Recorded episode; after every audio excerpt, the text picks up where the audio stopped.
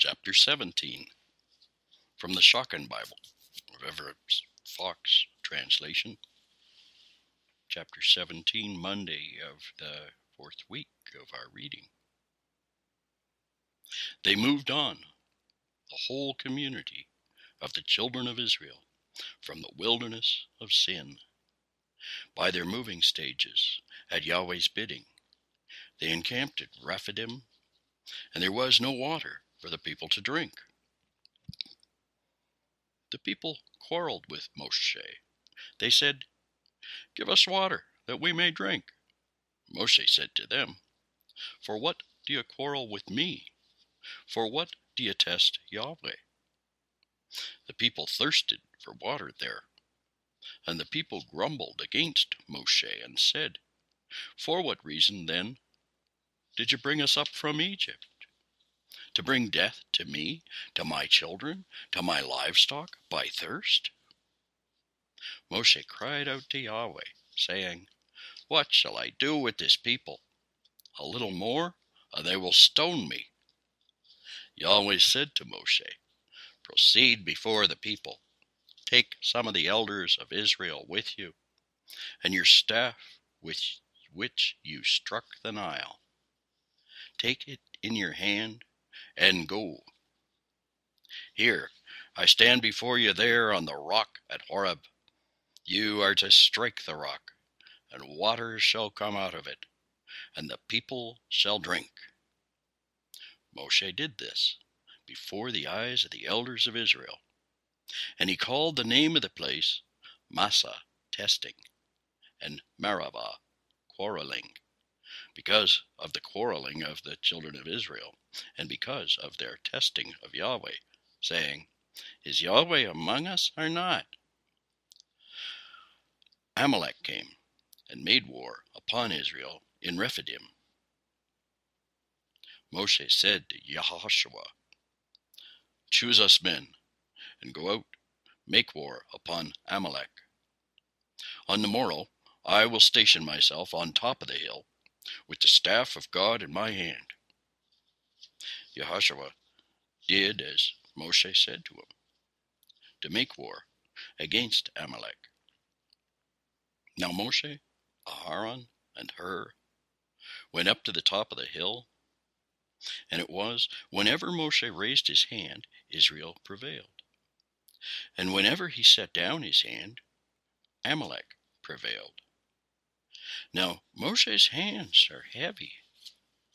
So they took a stone and placed it under him, and he sat down on it, while Aharon and Hur supported his hands, one on this side and one on that side. So his hands remained steadfast until the sun came in. And Yahushua weakened Amalek and his people with the edge of the sword. Yahweh said to Moshe, Write this as a memorial in an account and put it in Yahushua's hearing. Yes, I will wipe out wipe out the memory of Amalek from under the heavens. Moshe built a slaughter site and called its name Yahweh my banner. He said, Yes, hand on Yah's throne, war for Yahweh against Amalek, generation after generation. So ends the 17th chapter.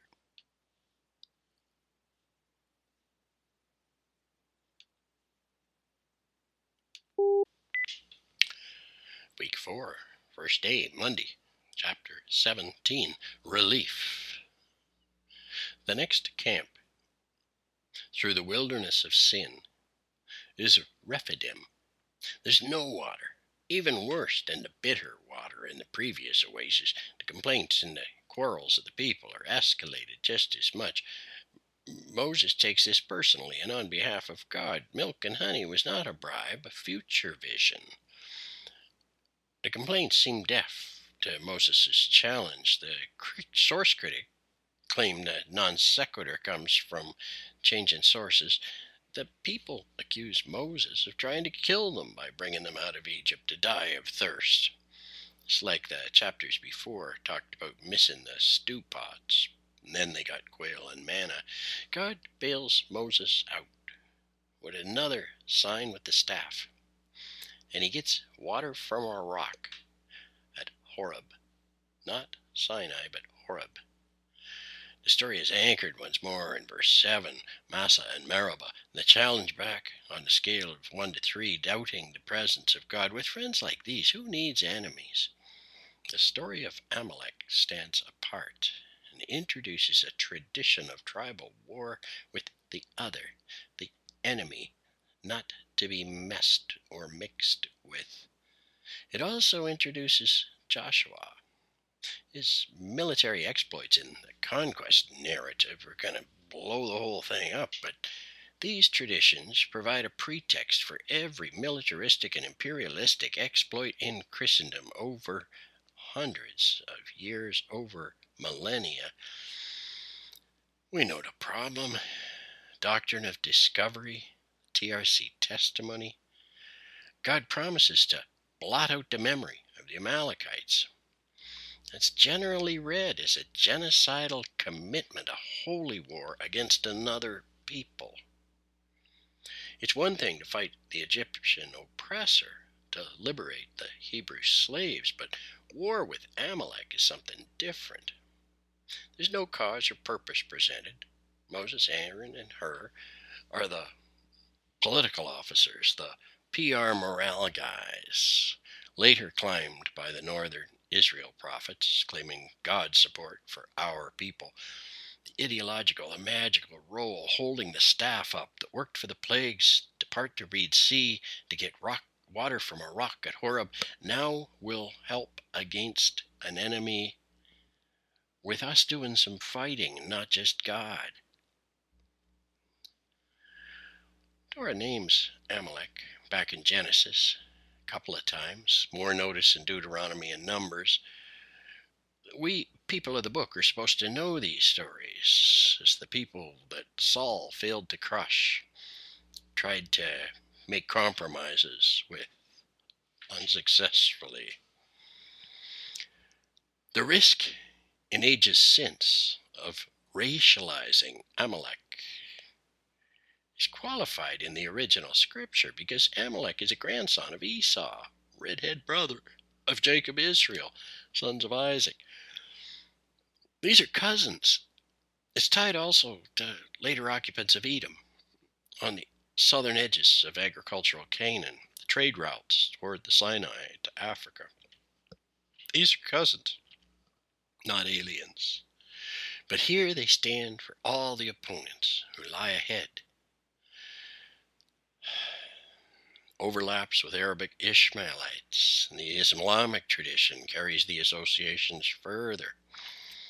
I don't have any resolution to these moral dilemmas after our people has abused power for so long. Guys like me don't get to make these arguments. Overt violence and covert violence is complex stuff, and we're in the midst of another war between one Orthodox communion and another. God knows and hasn't told me. I wish we could read these texts as first listeners did. I wished I had a word today.